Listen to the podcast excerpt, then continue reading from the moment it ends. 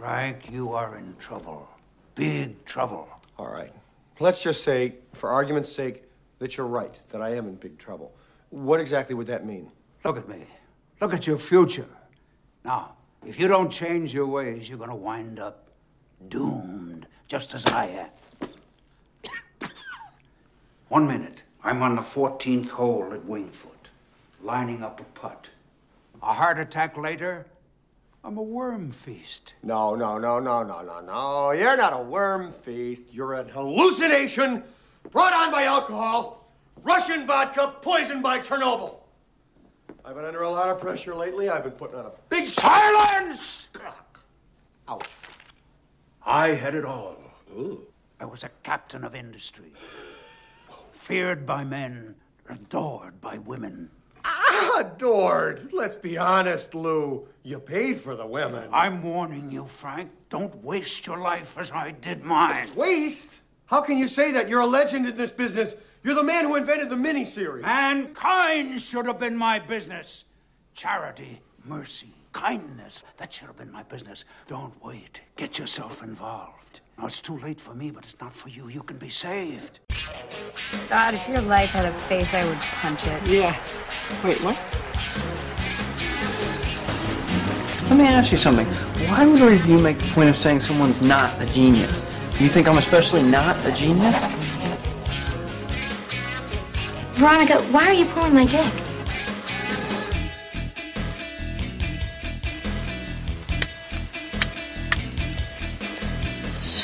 Suck my fat one, you cheap dime store hood.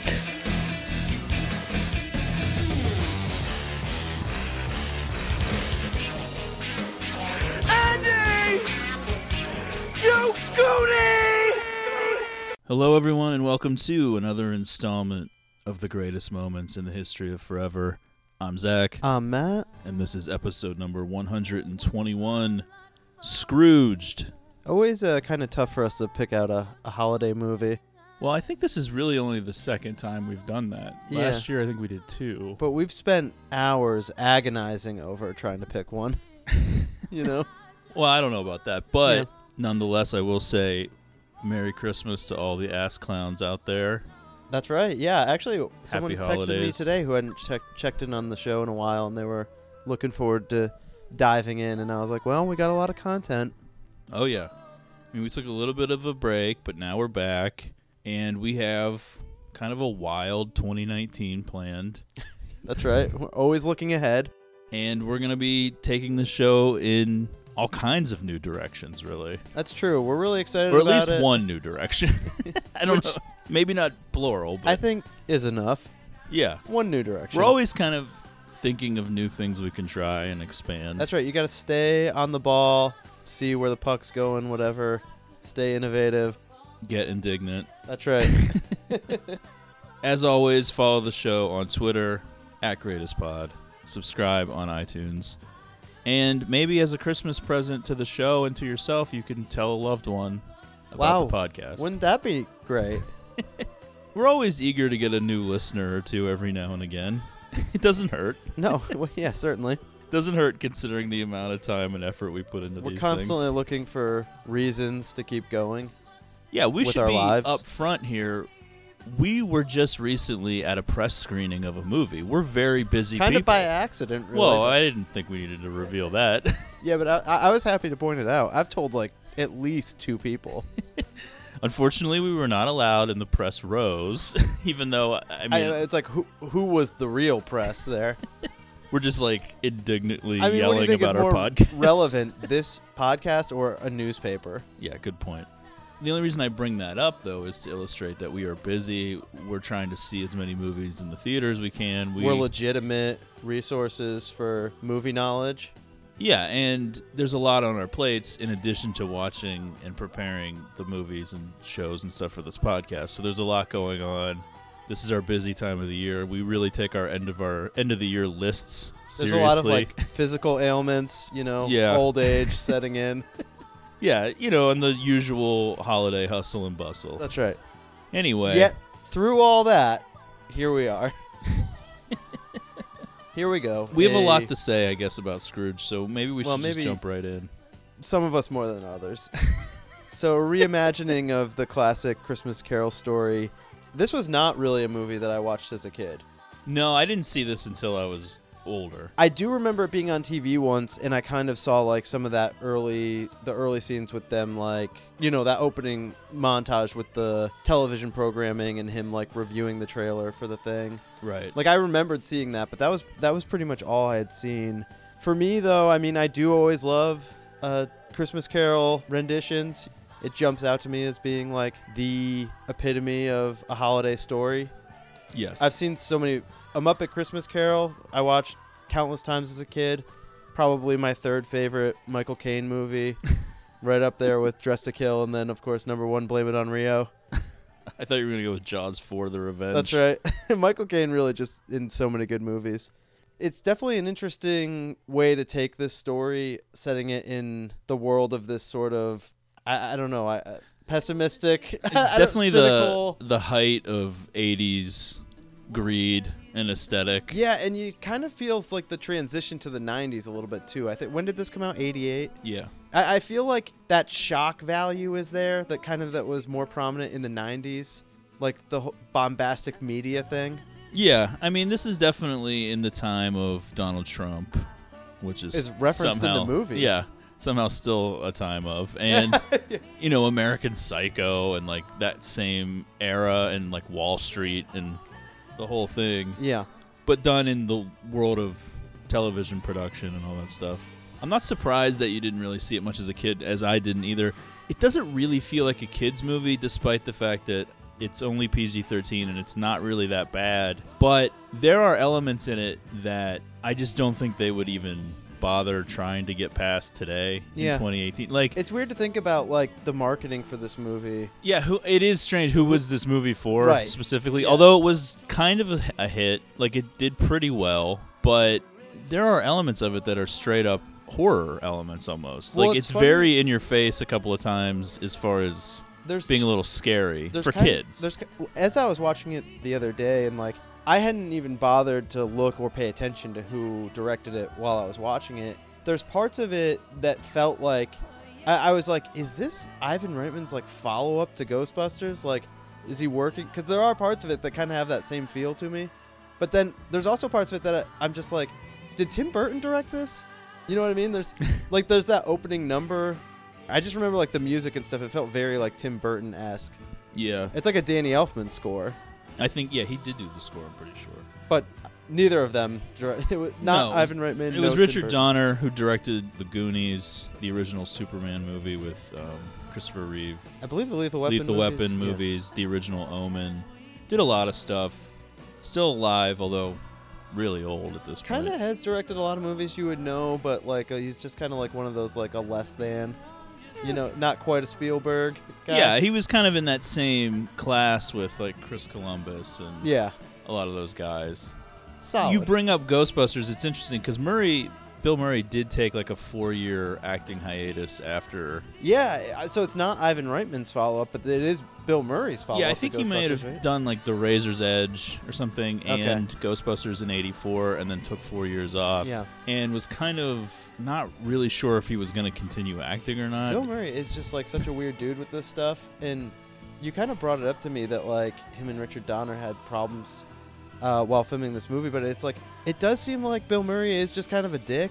Oh, there, yeah, there's definitely evidence to that. yeah, and I, He doesn't get along with some people, that's for sure. well, that's the thing, and I mean, he, you know, supposedly he's really down on Ghostbusters. I don't really. That, I mean, I hate to be like that guy, but I don't really disagree with him. I think Ghostbusters is like so overrated. I don't know. I think he's funny in it, but Yeah, I think they kind of had a tumultuous time, and Bill Murray ultimately was unhappy with the finished result of Scrooged. They apparently filmed all kinds of stuff that got cut. The script was being reworked. It was, you know, it was a constant battle, but I don't know. Somehow they took this $32 million budget and made this movie. It, it made a modest profit. It got, I would describe, mixed to low critical response. People weren't super into it at the time, critic wise. And ultimately, I think the film is kind of uneven and rushed, sloppy. okay, yeah, There's times where it goes way too extreme as far as being mean and way too extreme as far as being sappy. that is true. Yeah. The tone is all over the place.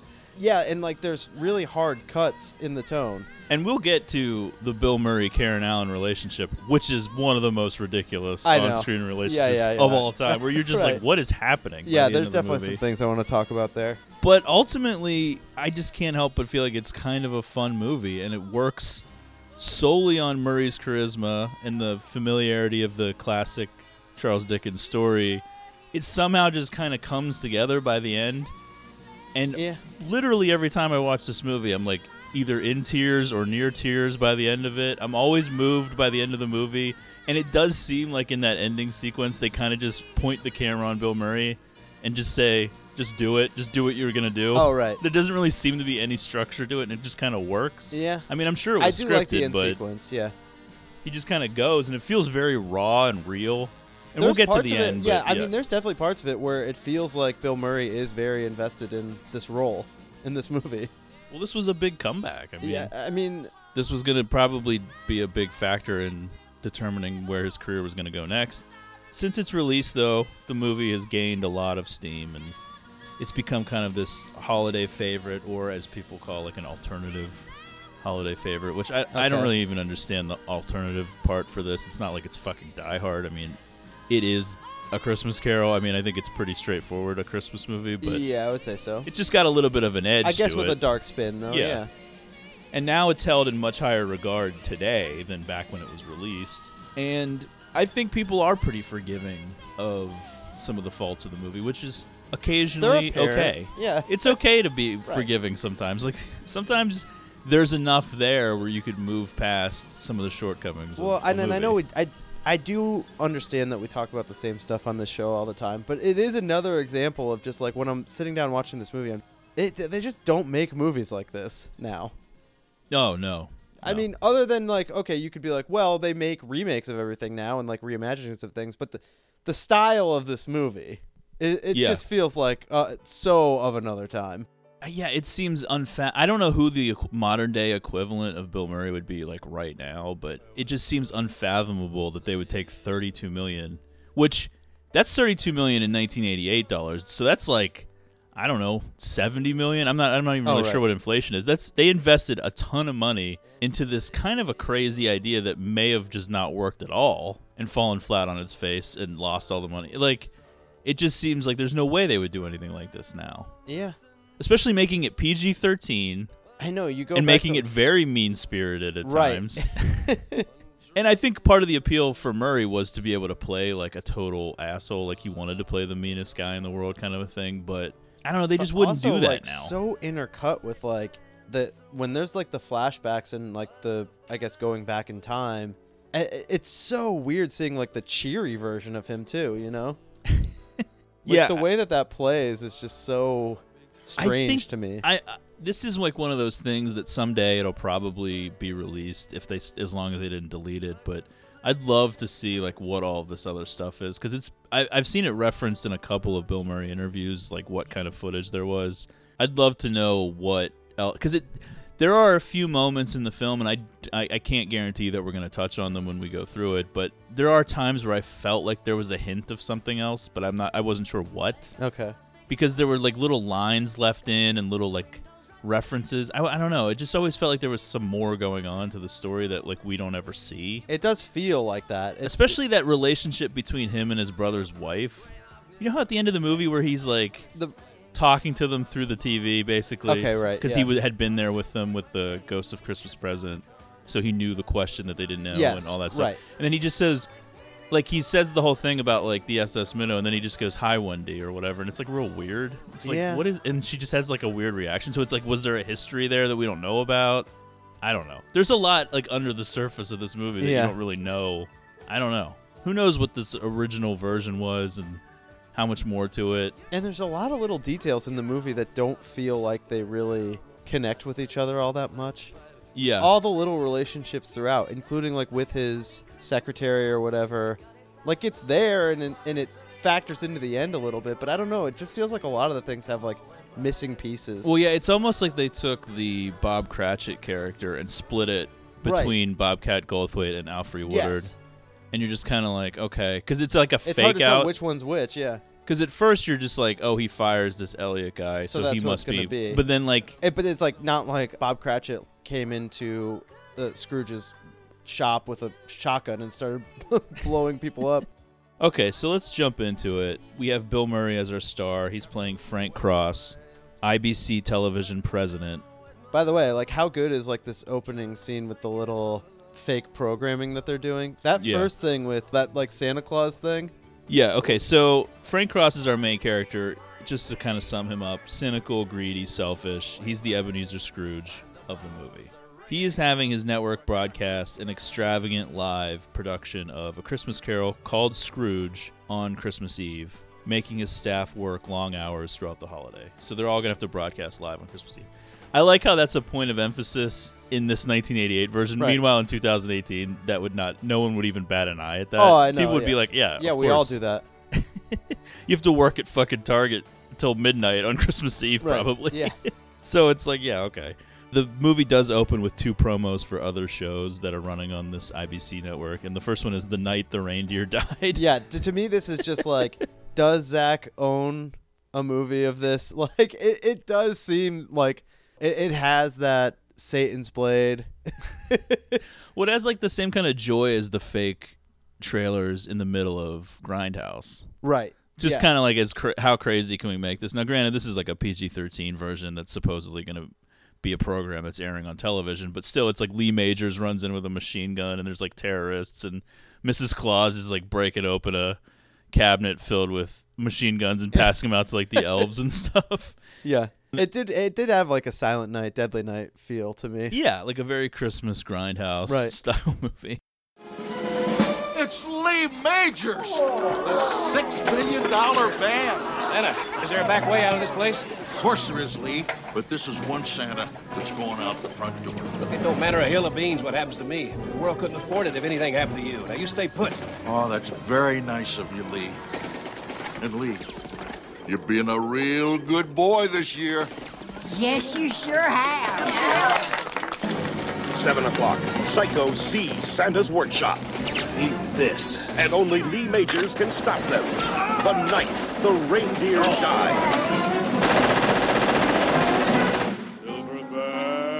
8.30, and America's best-loved singer invites you to share a home-style holiday. When it's Bob Goulet's old-fashioned Cajun Christmas.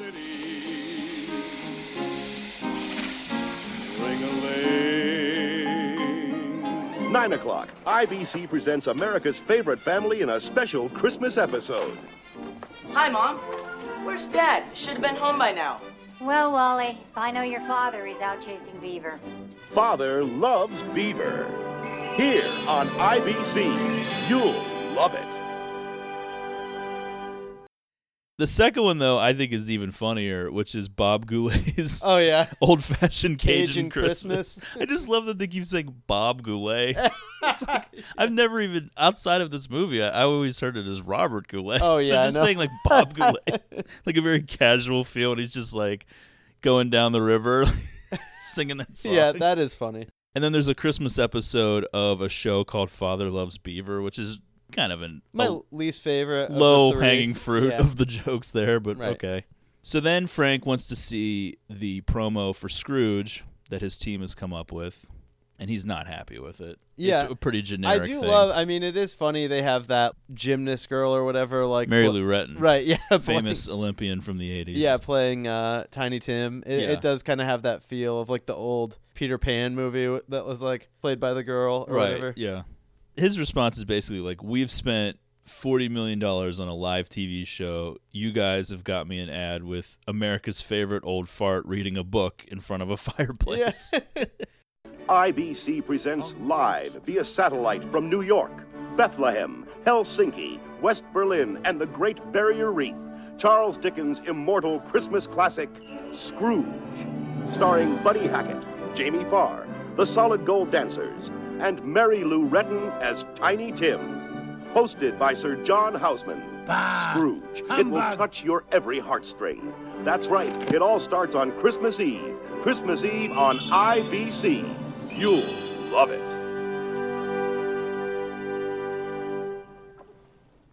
Oh my gosh. Does that suck?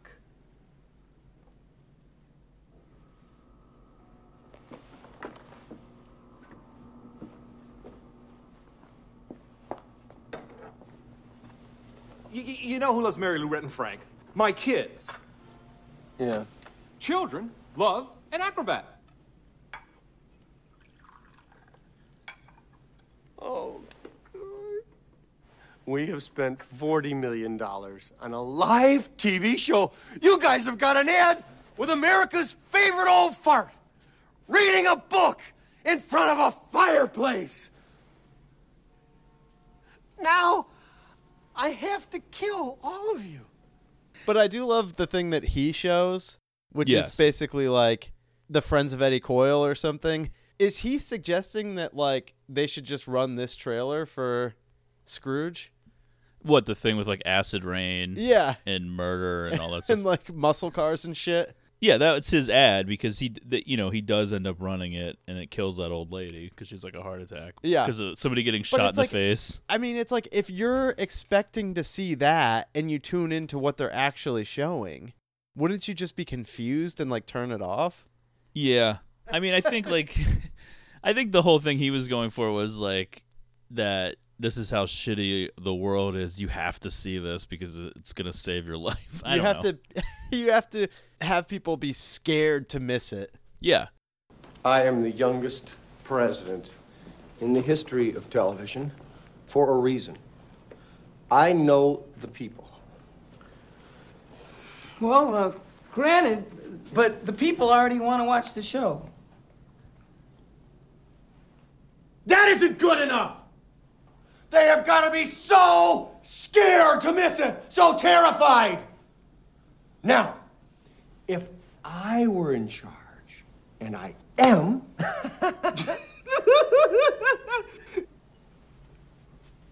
perhaps I can help you.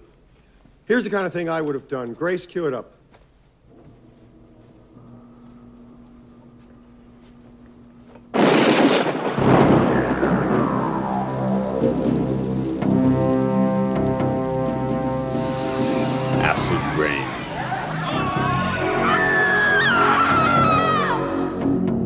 Drug addiction.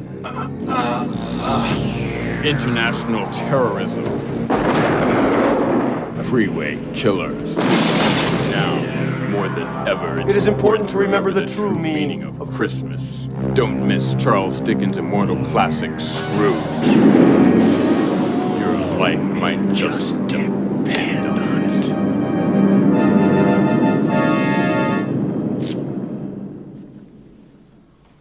Not bad, huh? My favorite part is just that plane exploding. so basically, the world is so terrible and all these horrible things, and it, it basically ends with like somebody shooting a shotgun out of a moving car, like right into somebody's face. Oh right, yeah. Frank gets some pushback from Elliot Loudermilk, played by a youngish Bobcat Goldthwait. I was, uh, Matt. I would describe you as kind of a, a Bobcat Goldthwait type, Yeah, I think so. both in look and in voice. Right. I, I, I will say I always could not stand Bobcat Goldthwait. uh, like in all of the movies that I would see him in. I mean, not like How many was in- movies did you see him in? I, it's not like he was in everything, but I just feel like he would pop up in things in the '80s, and I hated that affected voice. It annoyed me to no end. I did not think that he was funny.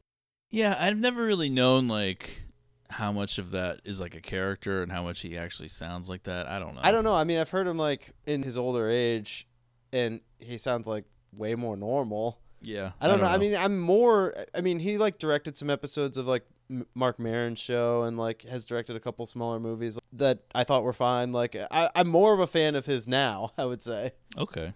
Well, Elliot disagrees with this ad. Doesn't really see that this is think this is a good idea, and so it seems like a good point, though. I mean, I just don't really get how this is gonna attract viewers. well, I don't know, but this is Frank is in charge, and That's a good point. he's kind of this ruthless '80s style villain almost, and he ends up firing Elliot, and this is something that Frank takes joy in but he doesn't even do face to face. He kind of has his personal assistant Just call security, it. basically. Yeah, and just toss him out of the building, and he kind of takes joy in this. Also, during this sequence, his assistant, she had her son's artwork hanging up, and he's just like, "Get that off! It's terrible." and it's like we find out her son's like disabled, basically. I mean, It's kind of like is, a- like pretty ruthless. A precursor to that internet guy Maddox or whatever that would make fun of uh, oh boy kids drawings or whatever. And we'll check in throughout the movie with Elliot periodically as he comes to grips with being fired. And you know we see him trying to work up the courage to tell his wife, and basically has this meltdown, and he's getting drunk, and he keeps trying to get drunk, and keeps getting interrupted, and it's kind of like a recurring gag throughout the movie. Oh yeah. There's a couple of those. It's I don't know. It's kind of annoying, but he'll factor into the ending. I mean, He does come back. we can kind of Right. pause on Elliot for now. Anyway, so after he does the whole thing with running his ad, then we, he kind of goes through the Christmas list with his personal assistant Grace Cooley, played by Alfre Woodard, and he's deciding what which ones to give bath towels to versus giving VHS home video recorders to, and it's most mostly bath towels, even to his own brother. Which Yes, a guy Grace can't even understand. By all intents and purposes, seems to be filthy rich. Yeah. is giving towels with the network logo on them. Right? Yeah. And his only brother James gets a bath towel. And most of them get bath towels, except for a couple of people I Yeah. guess he wants to kiss up to. Alfre Woodard, still in like tons of shit now. She's been around forever. Her birthday is November 8th, just like me. Wow. Just feel like pointing that out. How about that? So then Frank's boss, Mr. Rhinelander, comes down.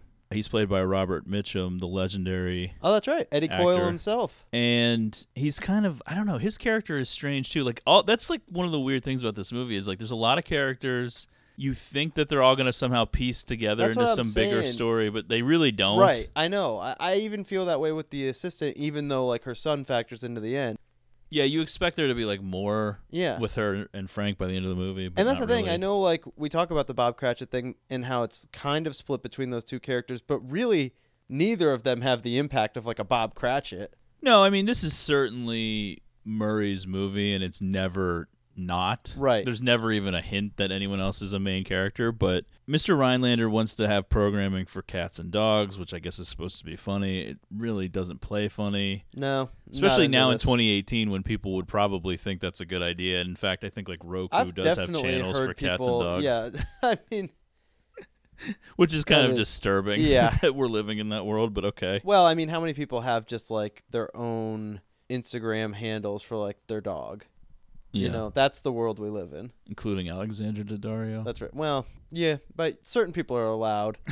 you know, There's an exception. right? We also meet Bryce Cummings, who's like kind of a guy that is supposed to be like a threat to Frank. This name I find ridiculous.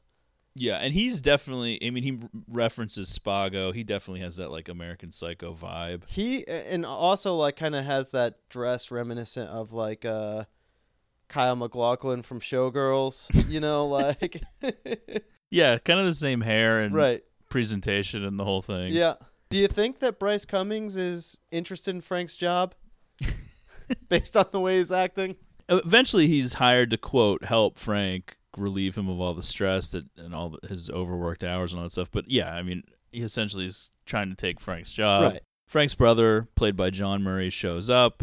All of Bill's brothers make their way into this film in one way or another. Yeah.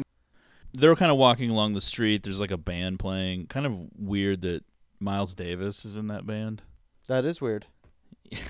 It's a good point. He just makes a cameo as like a street musician. He only was like alive for a couple more years after this movie and didn't really appear in that many things as like an actor or anything. So it's kind of a real Yeah, really- weird real eclectic cast in this movie. just threw random people in there.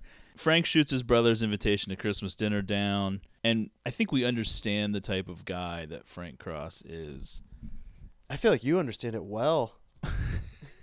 Yeah, I don't think so. No? I'm not like some ruthless, mean-spirited, ultra successful. I don't know. Maybe we'll put like a survey out there on Twitter, a poll for the listeners to see if they agree with that. I don't feel like. I've ever stepped on anybody to get ahead. I don't think I, I don't think I'm like this at all. I mean, yeah, shooting down invitations to things maybe, but Yeah, I don't know. The way that he just is so willing to blow off Karen Allen.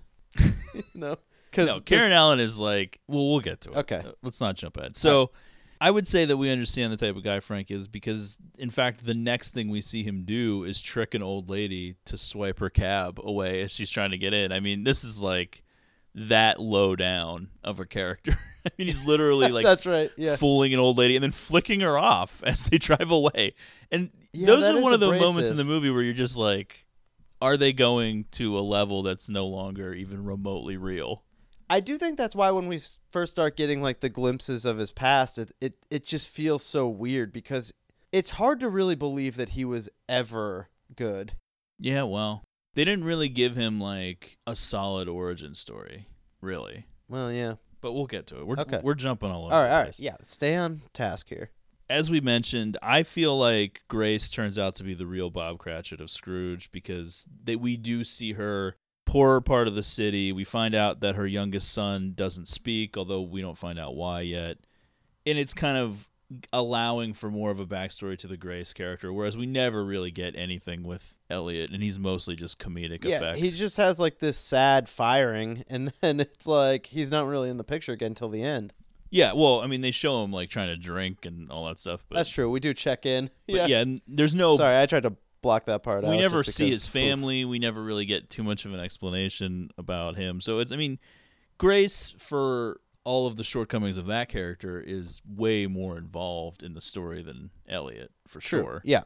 So Frank alone back at the office mixing tab with vodka reminded me of Bill Was- Murray from Kingpin where he orders Tanqueray and tab. Was oh, is I- that like a recurring joke to Bill Murray to mix know. tab I- with things? Is tab or was that a real drink? I didn't even know what that no, was. it exists now. Oh, currently. it went off the market for a while. It's made they by. all come back. I can't remember if it's made by Coke or Pepsi. It's just a diet. It's like a diet Coke or a Okay. diet Pepsi. It- and it's back on the market. yeah, you can buy Maybe it. Maybe the next time we go to like It's disgusting. AMC at the bar, I'll I'll try the a Tanqueray and tab. Yeah. He's just kind of hanging by himself, and that's when the ghost of Frank's former boss, Lou Hayward, shows up in the Jacob Marley role, and just kind of, as I was mentioning at the beginning of this, like the uh, the horror elements of this. I mean, Lou is basically like a zombie. Y- yeah, almost mummified looking. Yeah, really kind of a wild look. And that is kind of that whole thing about who is this movie for because I do feel like teenagers over a certain age would probably be a little too jaded for this. And yet it's probably a little too scary for kids. Yeah. It does look I mean it looks So is this straight up marketed towards adults in I don't know. Some of the stuff is pretty creepy, and like when you get to see the actual like death character later, there's some weird stuff Yeah. there. Yeah. Hayward, right? Is that this guy's name? Lou Hayward. Obviously, we know the classic story with Scrooge and Jacob Marley, and they were like business partners. But what was Hayward's role in Frank's rise to? Well, he was Frank's former boss. We see him in one of the Ghosts of Christmas Pasts flashbacks, the one where he where um, Frank is dressed up like the dog. Okay, yeah, the real important one. And he's hanging with that secretary. That's that chick that plays this that secretary who's gonna go out to dinner with them is unbelievable Yeah. looking. I was like on IMDb. I was like, was That's she in right. anything I- I- else? for some reason, I was thinking that that was Mitchum that had invited him to dinner, but that's right. It's no, that's that was Lou back Yeah. in the day. Let's get back to Lou as he shows up now in Frank's office. Okay. In '88, I mean, he's got that mouse coming out of the back of his head yeah, that's with a golf ball. oh boy. Basically, he died an unloved old piece of shit, and he's Oh, no. here to warn Frank that he's on the wrong path. Yeah. And he takes the line directly from Jacob Marley mankind should have been my business. Yeah, but that's not really fun. I mean, come on. In a weird way, when I was like watching this stuff and thinking about where we're at in this country and and the whole thing, I, You're I was like you like, know what? This country could learn something from Jacob Marley. I was like, is this similar to V for Vendetta in terms of timeliness? Like, is this more timely now than ever? This movie. They do mention Trump Tower in it. And so Lou tells Frank that he's going to be visited by three ghosts. He holds him out of the window at one point and then just drops him. Oh yeah, so that I mean, again, it's like if you're a little kid, this movie is way too scary. And I know Yeah, I keep harping on it, but I often feel like versions of A Christmas Carol are aimed at kids, as you pointed out. There's the Muppet one. Right. There's a Mr. Magoo one. There's Yes. a bunch of child themed ones. This one is definitely an older demographic. I just am thinking, I guess, in terms of how they market movies today, and like how would this movie get made? Who would be the market for this? How would they make money with it? Yet somehow this movie was pretty successful. I don't know. I think times change. I, I would say so. Yeah. The people that were going to see this movie in '88 don't exist now. Yeah, you really summed it up.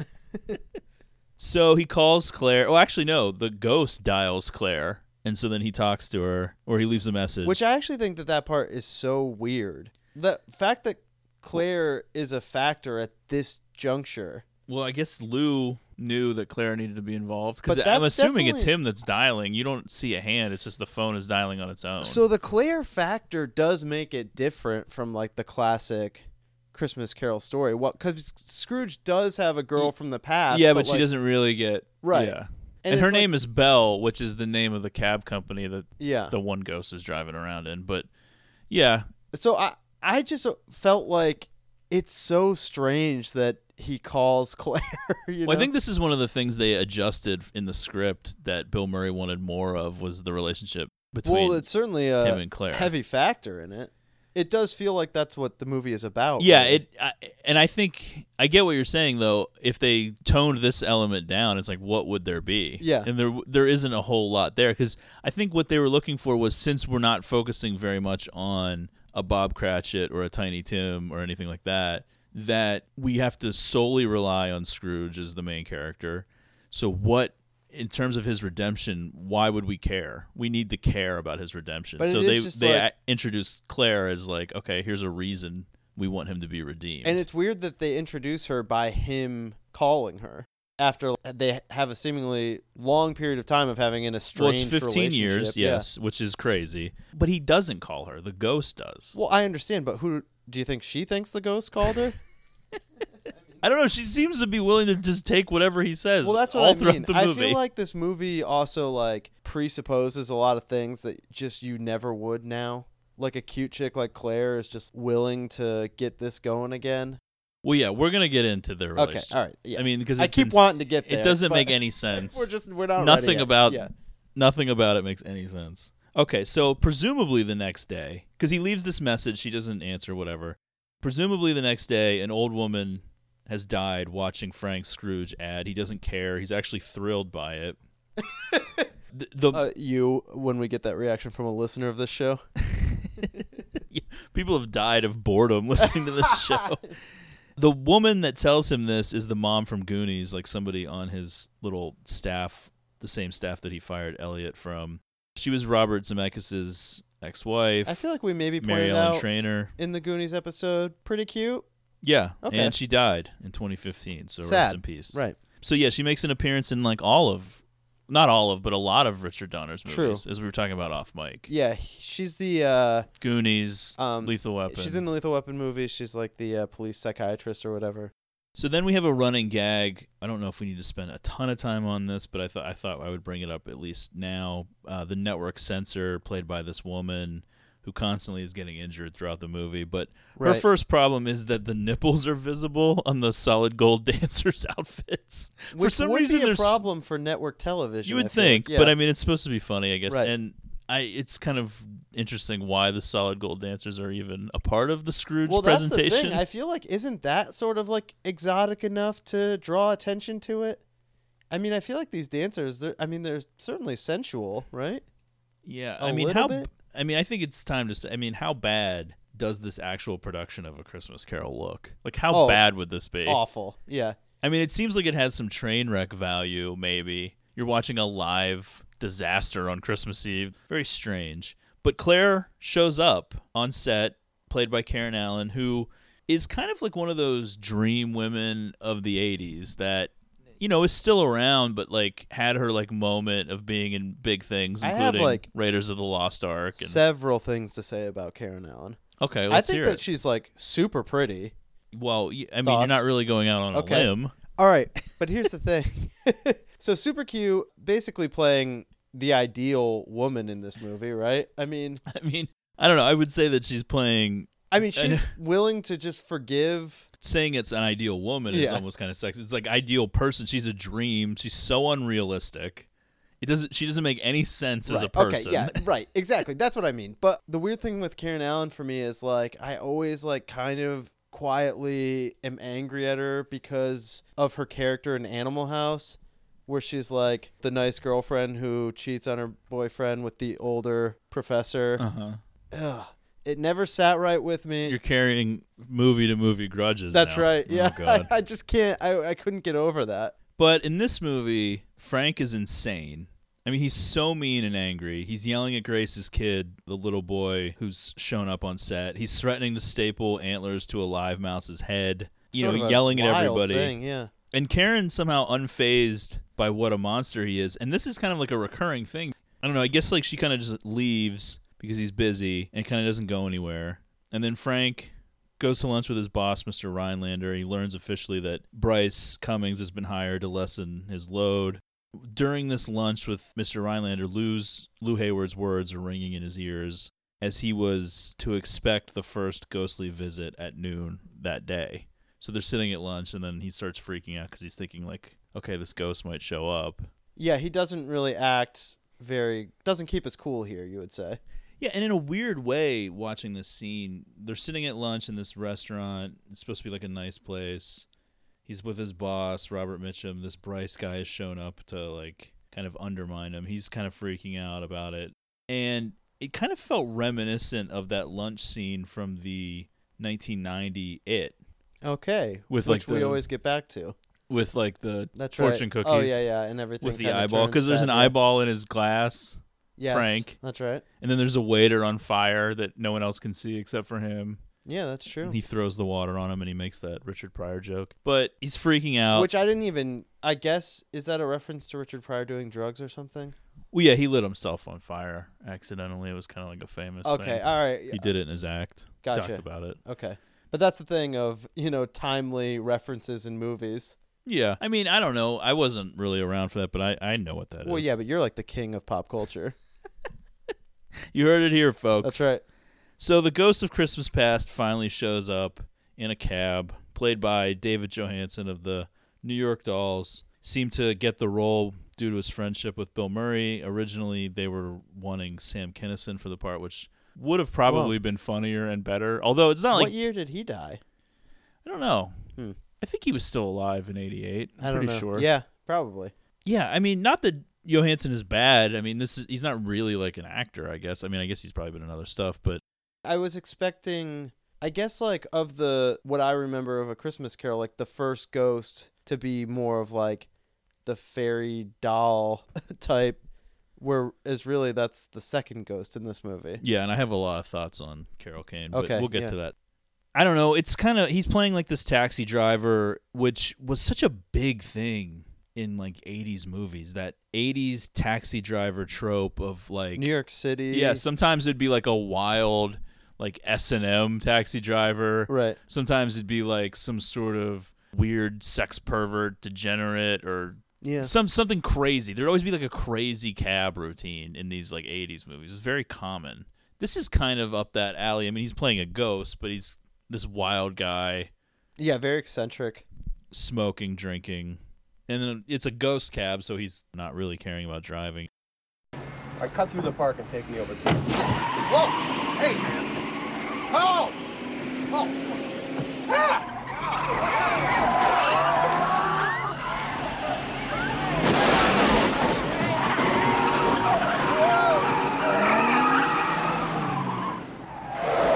Wrong way, jerk!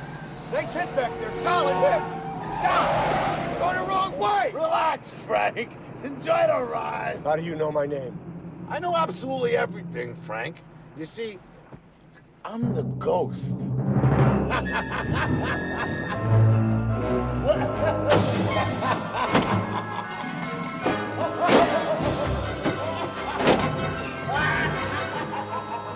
hey, you don't mind if I smoke, do you? Smoke, smoke, just drive!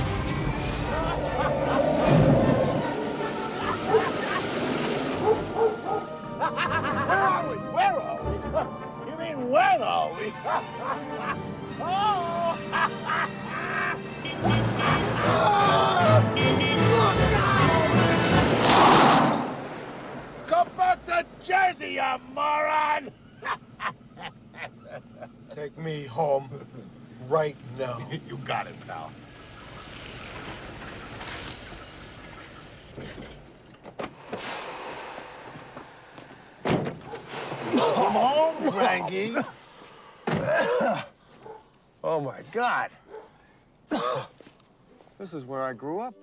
So they go to the past. The first stop is 1955. Now, okay. So this is one of the issues with this movie is how old is Frank supposed to be during various parts of this because they seem to fuck this up almost immediately.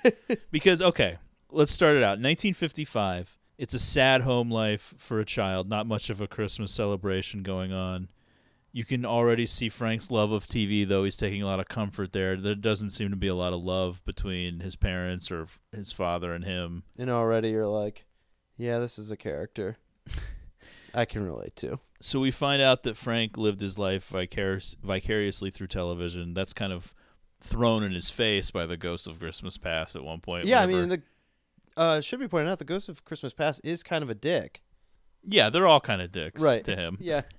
Which you kind of it kind of works though because if you're gonna make Frank so kind of mean and insane, You in need this- somebody to like take him down a couple pegs. Yeah, and they're kind of like bullying him a little bit, which is kind of fun. And his dad gets him like a cut of veal for Christmas rather than the choo choo train that Yeah. he wants. It's kind of this whole sad thing. And then they jump to 1968. Well, okay. So, first, back in 1955, Whoa. his mom says that he's four years old. So that means he was born in 51. Okay. So in 1968, they're at this office Christmas party. So he's supposed to be 17 in that scene. that doesn't make any sense. You know what? This is a the- he looks 40 Well, here's in the the, thing. flashback. I I did want I wanted to get wait till we got to this stuff, but I will say one thing that just really stood out to me, like stuck with me, is this the worst job of making someone look younger in a flashback sequence? they just give him a horrible ever- mullet. Yeah, and he just does not look younger at all to me. Yeah, well, there's that He issue. looks exactly the same, just his hair is worse. Yeah, I mean it's very similar to what we just went through with Private Parts, but like they at least address it and you kind of just move on with the idea that It's funny. Howard is in college, but like, yeah, in this one, I'm willing to roll with it. I'm willing to roll with the fact that he's supposed to be younger. I don't care, but it doesn't make sense to me that he would have that job. Well, he definitely doesn't look 17. Well, no, but he wouldn't. It doesn't matter. Like he wouldn't. uh, Why Right. is he working in this office at that age? He- he, would be yeah. in high school. It doesn't even make sense. So there's this office Christmas party. We see Rebecca Arthur, who played Mary Anne from Perfect Strangers. She's taking photocopies of her butt. Yeah, She's any playing chance we get to reference Perfect Strangers, Yeah, that always makes She looks happy. like an absolute dream. It's absurd that on Perfect Strangers she was the love interest of Balki, who you obviously didn't know who that was. That's the dude from Right, True Romance. I love that she's like photocopying her butt. I mean, was it's in say, underwear. Should we comment on the fact that this party seems like it's not really of the current era? Well, yeah, I mean, it's a little wild. Yeah. this is back when parties could like be there fun. would be uh, yeah, a lot of HR violations at this Christmas I love that she just has that stack of like those pictures of her butt in her underwear from the copier. This she is- just says, "Pass those out." She just hands them to someone and says, "Pass those out." this is, by the way, also something that has happened in movies and probably like on TV to a degree, like so many times. The photocopying of the ass. yeah. How many times has that happened in real life? I mean, they were using that as recently as Office Christmas Party, the Jason Bateman movie from a couple years ago, and And really, like I think they were doing like 3D printers of like their dicks or something. I don't know. It was like, I mean, it was crazy like, stuff. How good would that really be, though? Like a hot chick photocopies her ass. I mean, I would take it if they were handing those out. I would take it. I, I'm sure, but it's just like I, I- don't really know that you're really getting a lot there. You know what I mean? In I- '68, though. I, it just seems like it's one of those things that seems better than it actually is. yeah. Pro- well, I mean, that's everything. yeah, that's true. even back then in 68 frank is obsessed with work he's not enjoying the party one of my favorite things though is current day frank watching the 1968 version of himself pass up uh, the opportunity to get with tina Oh, Just- that's right. it's so Oh, hilarious Oh, yeah, he's so like You down on himself. Like, what are you doing which I mean, to be fair, if you were put in this position of viewing yourself in like these types of situations, I mean, yeah there might be some hangings going on. You know?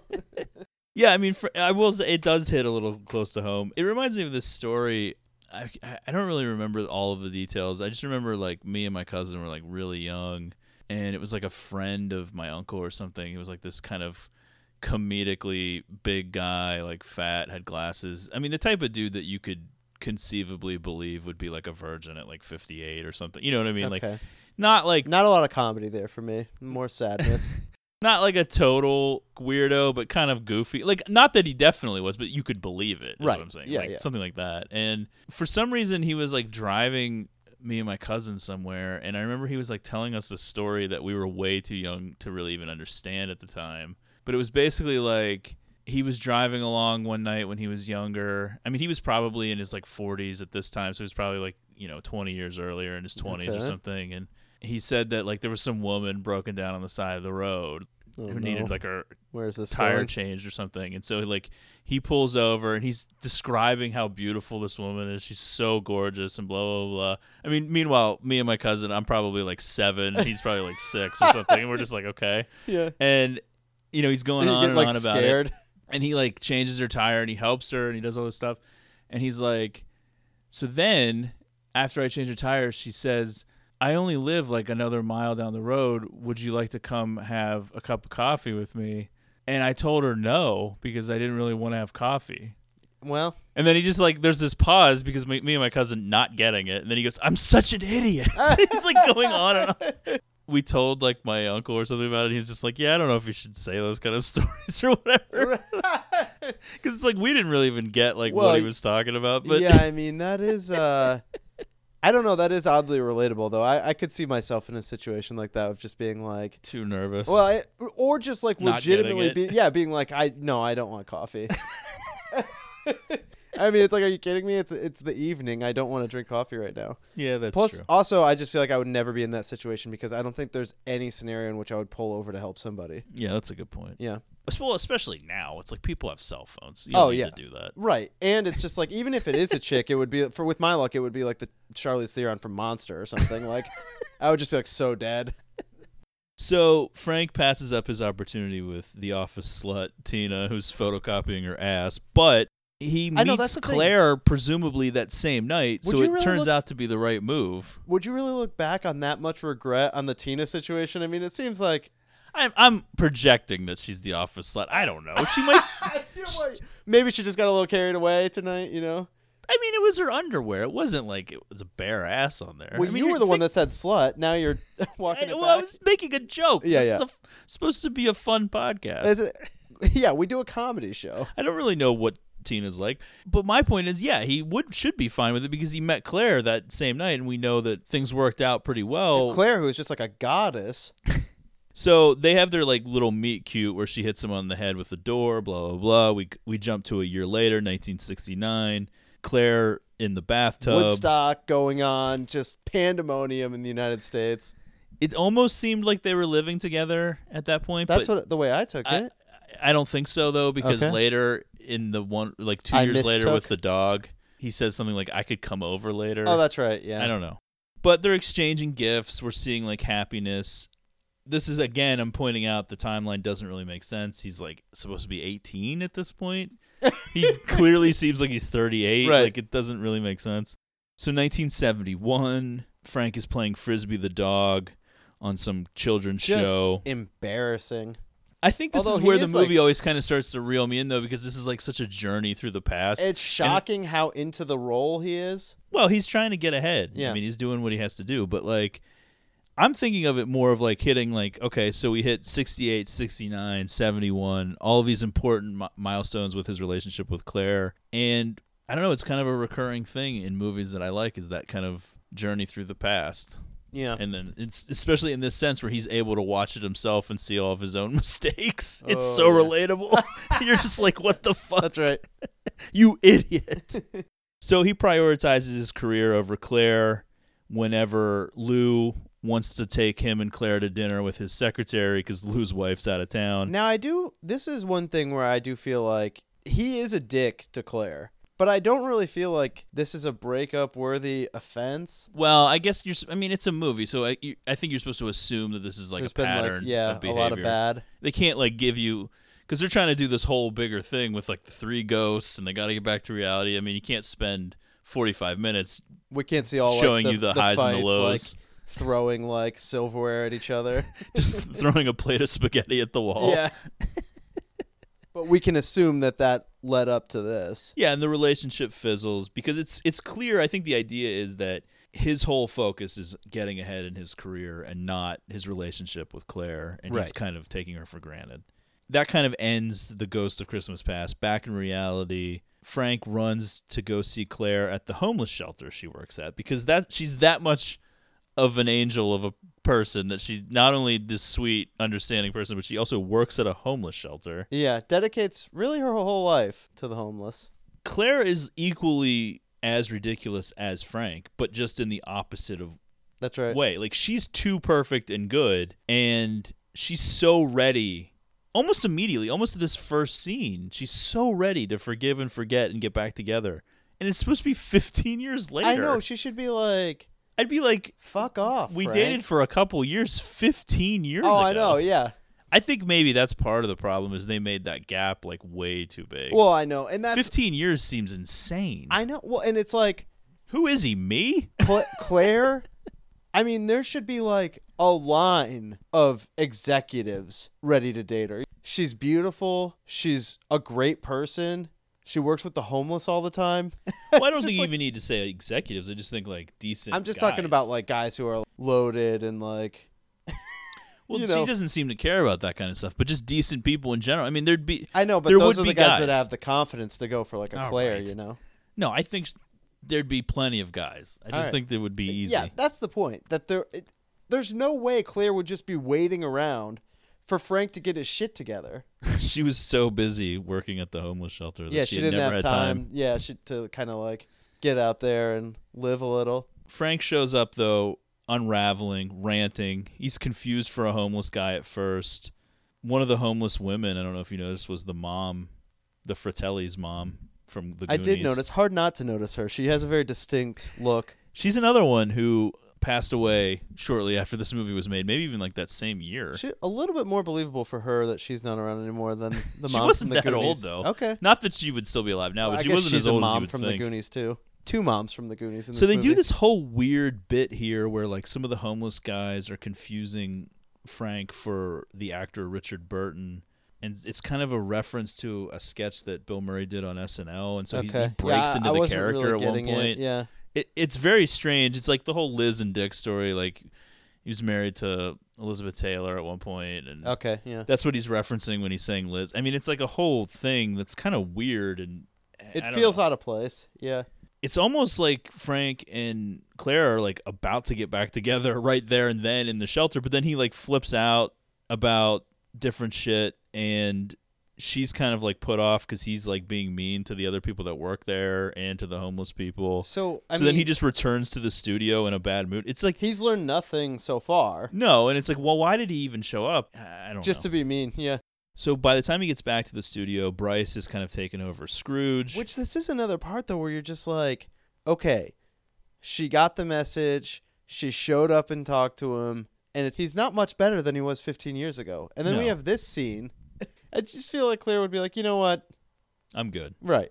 Yeah, that's what I mean. It, it, she's so ready to forgive that like you almost want to just shoot Frank in the face. It's like, dude, what are you doing? Well, when they have that scene where he would want he's going to go to dinner with his boss instead of going to dinner with her and their friends, their relationship feels so stale in that scene. Like they were st- like just holding on. You Yeah. know. Eh, But that's but this movie is played in a way that like they have this old great love. Yeah, and there's that- not a lot of time spent. Like, yeah, really it's very sloppy and rushed, Yeah. and you don't really know. You just have to make a lot of assumptions with the characters for this to really work. Right. Like they just don't show you enough, really. I mean, that's kind of how the whole thing is. It's it, like I said. I mean, it's very like it has that kind of thrown together feel. Yeah. Which doesn't really come together till the end because we've just spent like the last 20, 25 minutes talking. We haven't even mentioned Grace or Elliot or any of the characters like in modern day. Yet it's like they're you- seemingly important. yeah, you get lost in all these little side alleys that some, a lot of which don't really go anywhere. Right.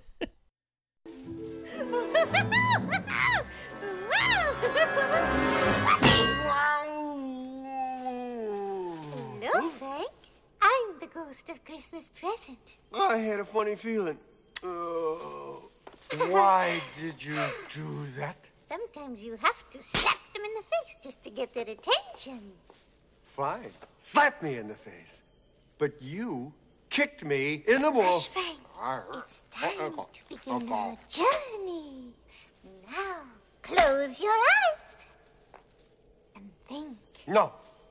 You close your eyes. Oh, no. I'm through. Don't be quarrelsome. Close your eyes of snowflakes and moonbeams and whiskers on Kit. No picking. of rainbows, forget-me-nots, of misty meadows and sun-dappled pools. Oh, look, there's Mr. Hedgehog. I wonder where he's going. Perhaps to Harlem. Oh, oh, oh, God, my jaw. Oh, sometimes the truth is painful, Frank, Uh-huh. but it's made your cheeks all rosy and your eyes bright as stars. If you touch me again, I'm gonna rip your goddamn wings off. Okay? You know I like the rough stuff, don't you, Frank? So the next is the Ghost of Christmas Present, played by Carol Kane. She's kind of like this cross between a fairy godmother slash Glenda the Good Witch. Is she semi-sexualized? I will say this: she's kind of like this weird, sadistic character, right? That keeps attacking Frank, and I it She does something to crazy. me. Yeah. I think it did something to me as a kid when I first saw this movie, and I'm I'm only like really coming to grips that? with it Yeah. now. yeah, I mean Carol Kane. It was kind of like indicative of the type of women you'd be attracted to. yeah, I mean, really. Yeah, I mean, she's been around forever. She was nominated for an Oscar at one point. She's been in movies since the early seventies. so recognizable.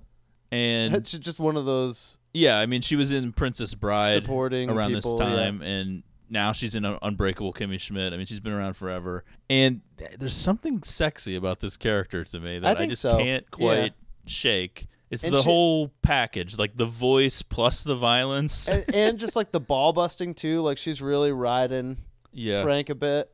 she's really one of the highlights of this movie for me. Okay, yeah, in a way. I think so. But she takes Frank around to the various Christmases going on in 1988. At first, they go to Harlem to see Grace's family, her struggles.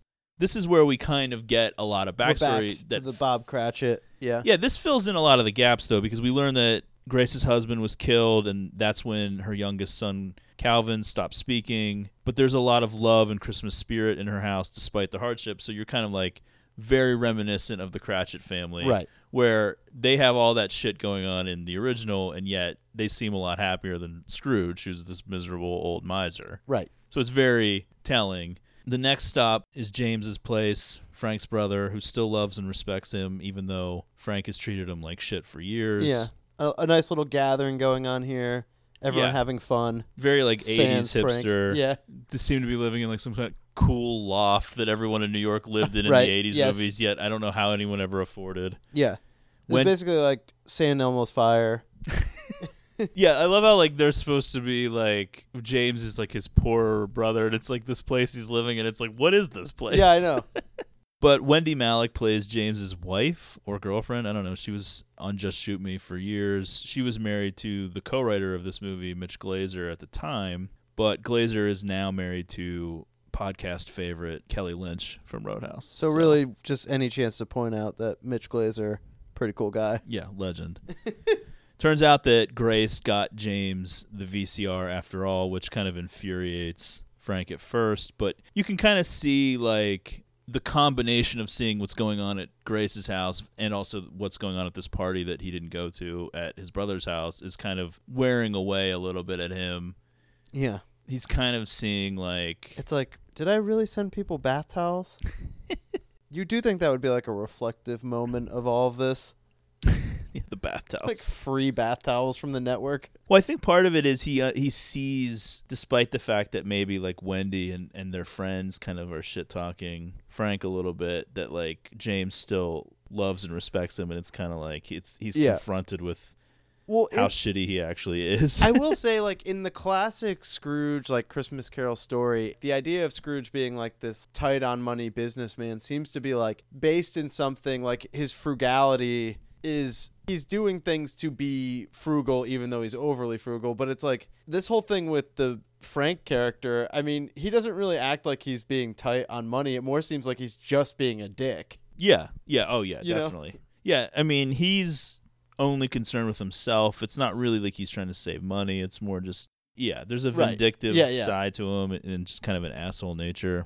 But this is where we get the whole thing where they're playing like Trivial Pursuit or something, and James and Wendy Something can't that think factors of into the SS end. Minnow. Yeah.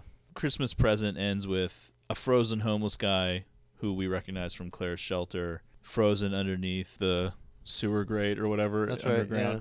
This is where they make the Trump Tower reference. yes Uh, this reminded me. This is like kind of like picking different little parts. Like we had the whole tab as a mixer thing from Kingpin, but then this reminds me of another Bill Murray thing from Groundhog Day with like that homeless guy that dies. Oh, true. He keeps yeah. trying to bring him back to life. Right. It's just like there's very like moments that you're like, oh, this kind of reminds me of other Bill This- Murray. yeah things. this is actually just an homage to other Bill Murray even though this appearances was before both of those movies. well you know foreshadowing then Frank ends up coming up through the door. He ends up on the set of Scrooge again. He embarrasses himself. He seemingly is losing control now, and he's forced to take time off. Bryce is in charge. Kind of unceremoniously, the live presentation just starts of Yeah, Scrooge. It's it's very say, like, oh, this um, is just happening right now. People definitely act like Frank is like losing it, and it is kind of like a big scene, like what's going on with him. But it, it doesn't really feel like it's impacting Frank. No, Like, and it's also kind of weird. Is kind of like theoretically sliding away from him right in front of his face. It that doesn't. well, really I mean, seem he's got a lot of distractions going on. He's being visited by ghosts. I know, but it does seem like the the way that Frank is, this would still like bother him, but it doesn't seem to be. Well, I don't know. He's. I think he'd be. I think you, anybody would be freaked out after all this stuff that's happened. I know, but he still acts like whenever he has his interaction with what's her face, Karen Allen, it's like he can go right back to being a dick to her, no problem. Well, the thing that's weird is that the show just kind of starts and they do take control away They just him. tell Frank to go to his office, right? It's unclear as to what role he would really have in the show because Yeah, he's not like a producer.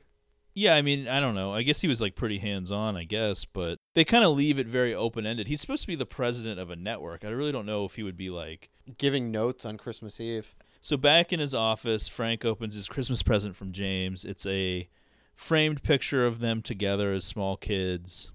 Scrooge, the TV presentation seems to be running smoothly on IBC. And then the horror element of the movie returns as the ghost of Christmas Future is about to abduct Frank from behind, but that's when Elliot Loudermilk returns to the movie, now armed with a shotgun. In sort of like a falling down moment.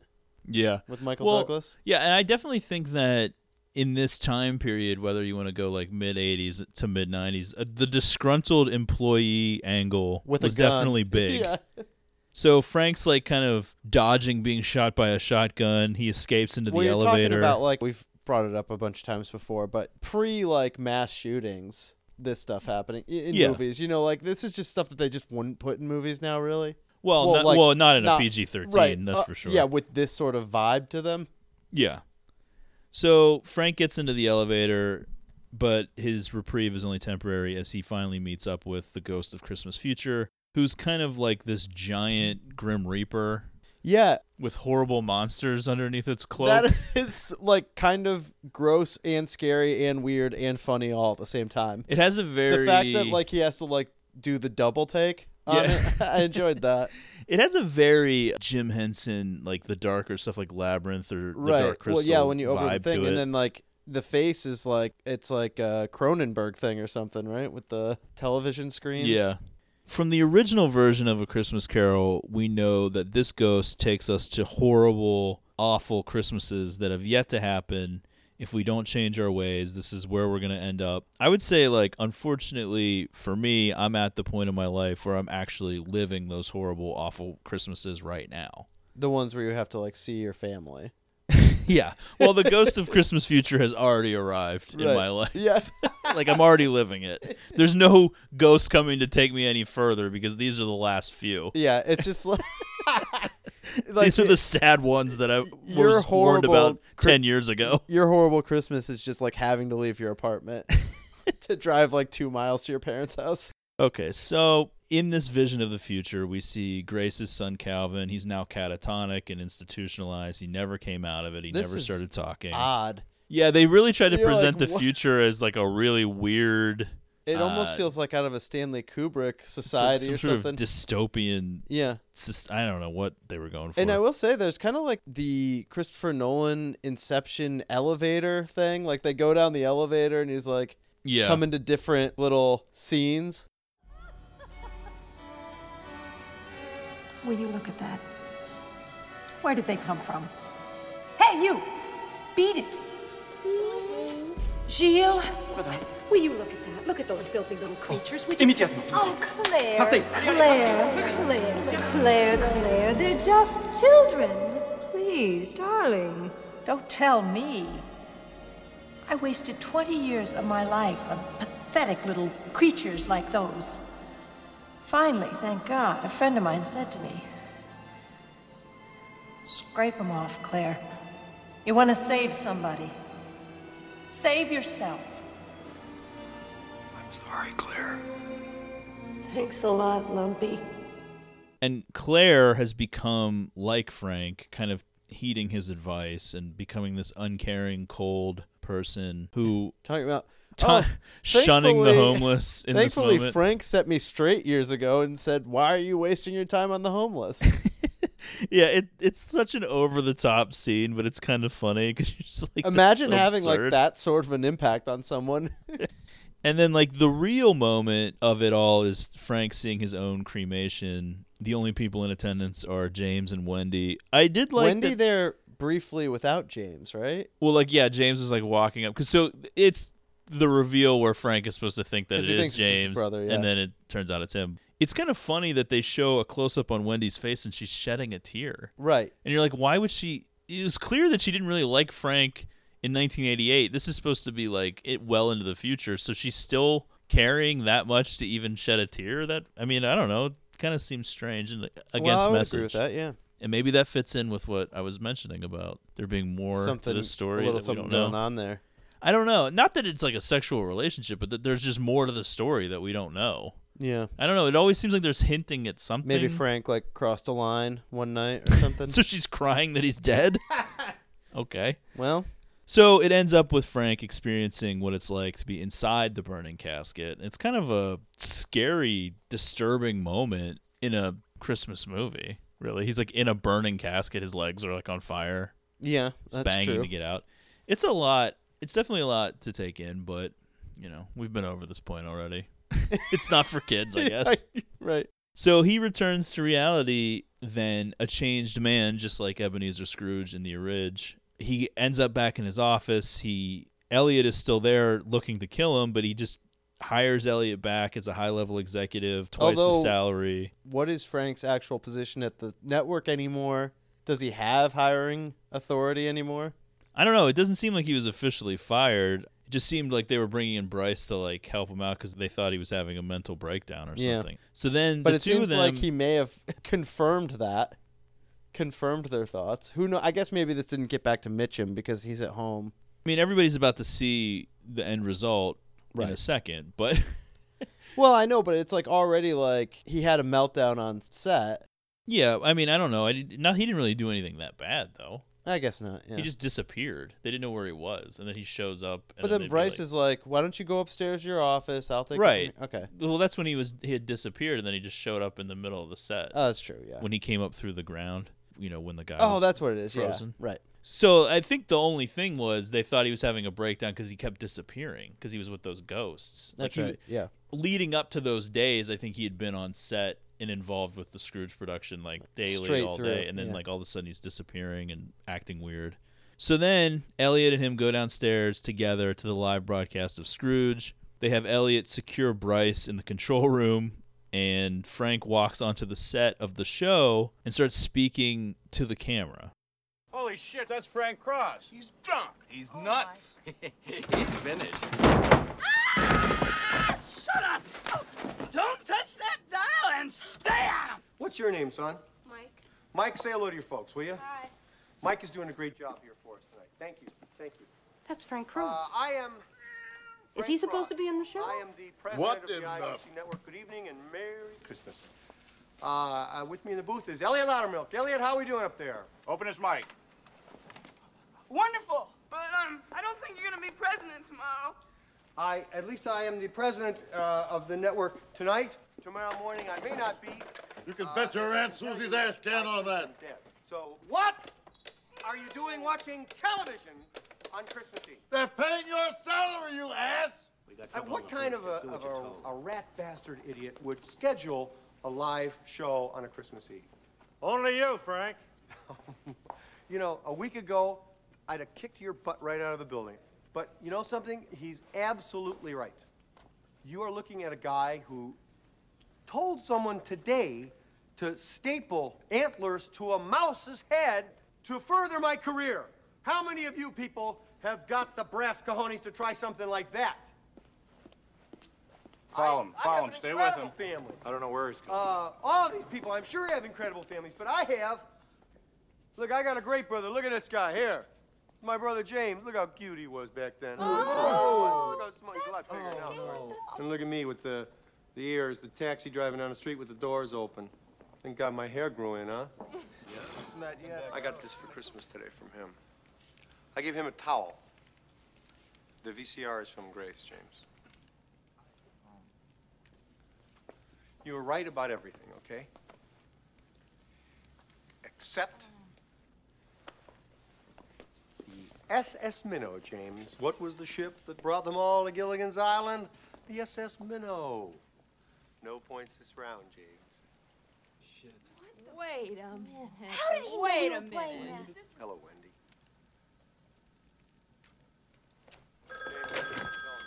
Ouch! Hello, um, control room. How can I help you? This is Rhinelander. I want to talk to the idiot who put that moron on the air. Oh, um, Bryce Cummings is the idiot, sir, but he can't talk to you right now because uh, he's tied up. Uh huh. Yes. In fact, he just said that you are a flatulating butthead. A butthead. He said he never felt that way about a man before, but he really liked you in a certain way. I Oh. Oh. Whoa, I dropped her. I'm just kidding. She's a doll. It's okay. Oh. it's all right. It's a party. Come on, it's Christmas Eve. Lighten up a little bit.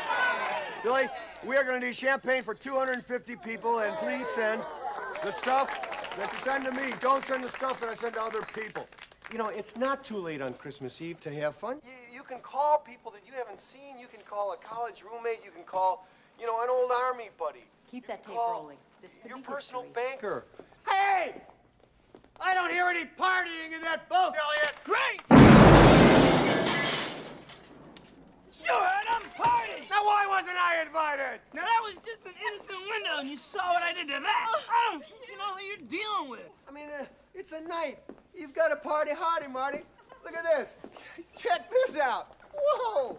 Don't be so mean. Uh, look at this. There's a rule. There's a tradition that says I have to kiss this girl on the lips. Well, she's just upholding the law. It's a federal law, actually. It's not just a state thing.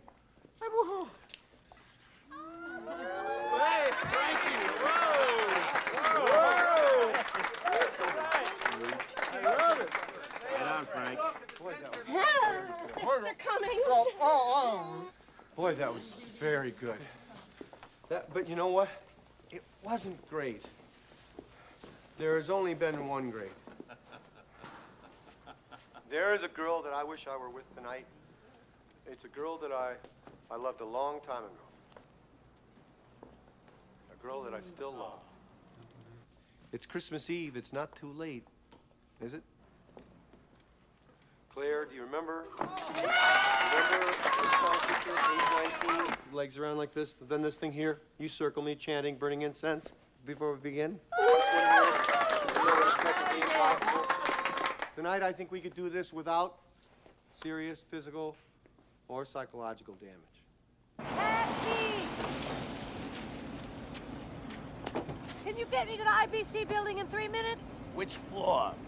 Oh, check the house with both of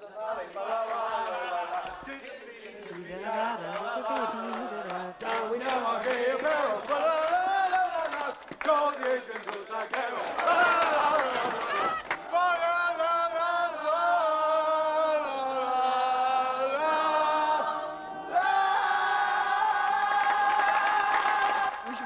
this. how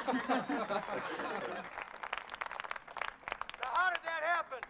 That happened because it's Christmas Eve, I'm telling you. I'm not crazy. It's Christmas Eve. It's, it's the one night of the year when we all act a little nicer. We, we, we smile a little easier. We, we, we, we, we share a little more. For a couple of hours out of the whole year, we are the people that we always hoped we would be. It's a miracle. It's really a sort of a miracle because it happens every Christmas Eve. And if you waste that miracle, you're going to burn for it. I know what I'm talking about. You have to do something. You have to take a chance. You, you do have to get involved. There are people that are having, having trouble making their miracle happen. There are people that don't have enough to eat. There are people that are cold. You can go out and say hello to these people. You can take an old blanket out of the closet and say, here, you can make them a sandwich and say, oh, by the way, here. I get it now. And if you if you give, then you then it can happen. Then the miracle can happen to you. It's not just the poor and the hungry. It's it's everybody who's got to have this miracle, and it can happen tonight for all of you. If you believe in this spirit thing, you, you the miracle will happen, and then you'll want it to happen again tomorrow. You won't be one of these bastards who says Christmas is once a year and it's a fraud. It's not.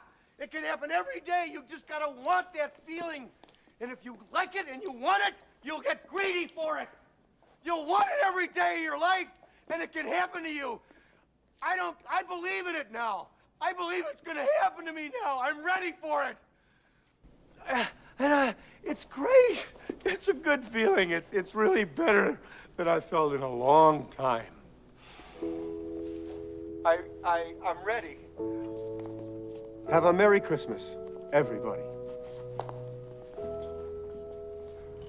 You guys see Calvin? Did I forget something, big man? God blesses everyone.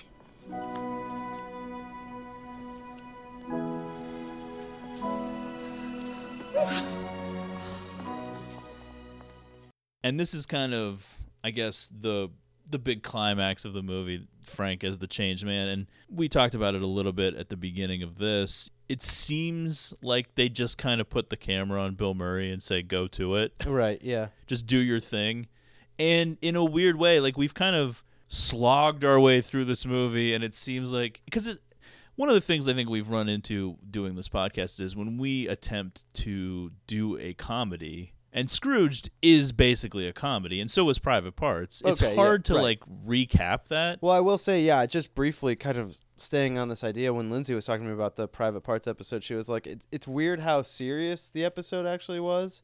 Yeah, I mean, we're, it's not like we're going to sit there and talk about like what's funny from it. I think there were actual parts of that episode that I cut out that was just us saying this was a funny part. Like, because what Well, are you yeah, supposed to say? Right, Like, exactly. People could argue what I'm about to say anyway, but it's like, it's not much of a podcast if you're just like going over what you think is funny. Yeah, and I think throughout we're making Scrooge sound probably more miserable of an experience than it is because we're pointing out things that are kind of wrong with it and don't make sense. There As are we are plenty of funny lines in it. Yeah. And Bill Murray, this isn't his greatest performance, but he's very sharp in it at times. There are things about the plot and the characters that don't make a ton of sense, but this moment at the end of the movie kind of just saves it. You kind of forget all the shortcomings and you're like, yes, say, this yeah. is beautiful.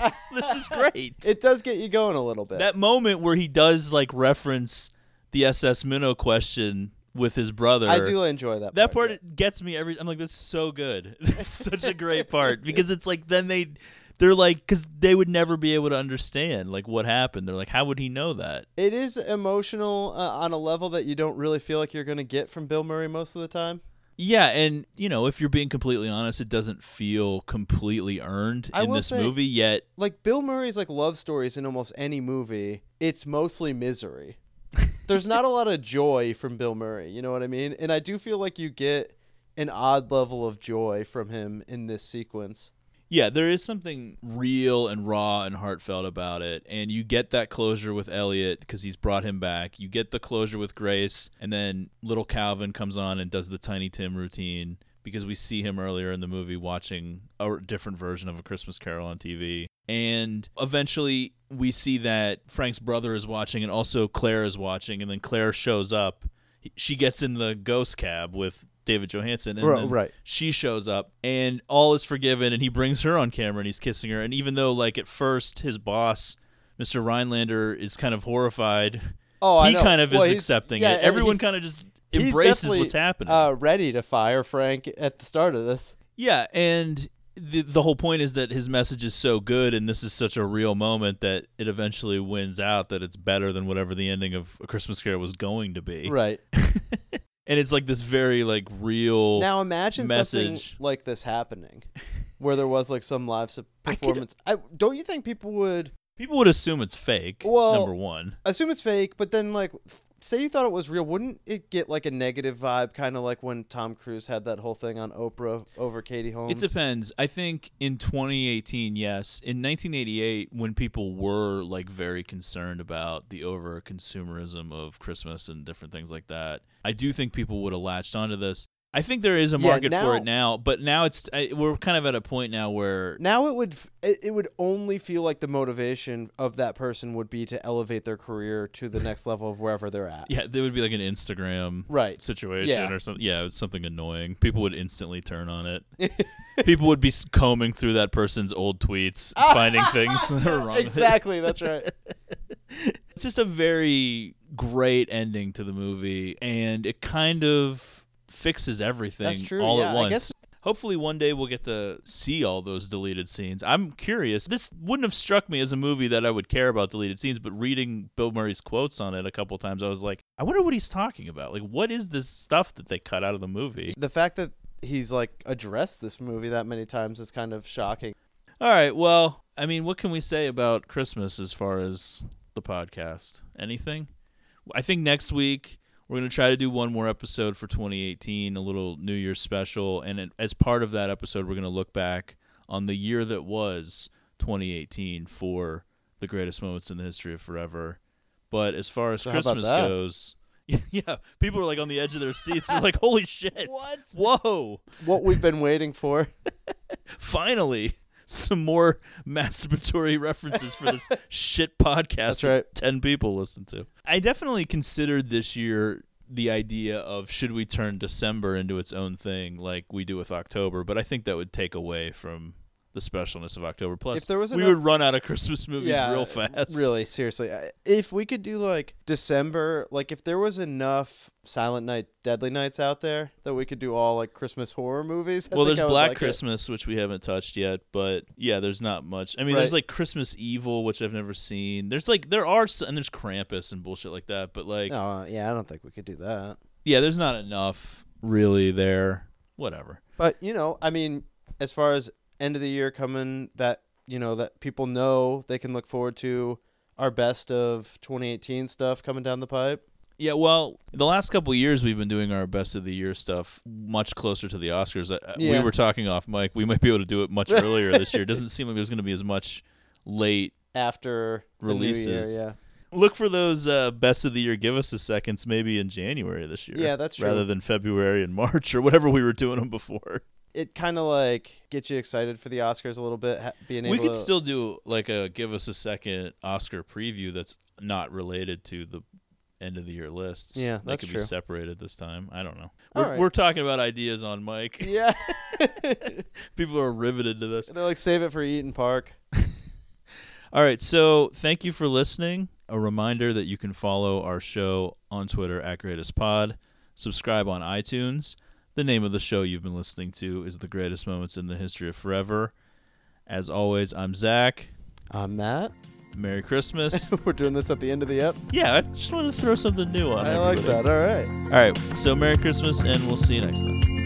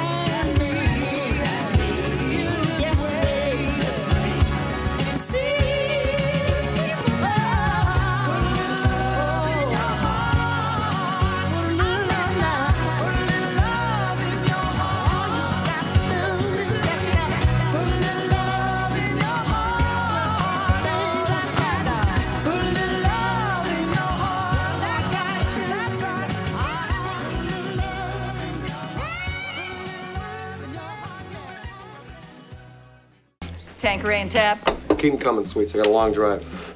Do me a favor, will you? Would you mind washing off that perfume before you come back to our table?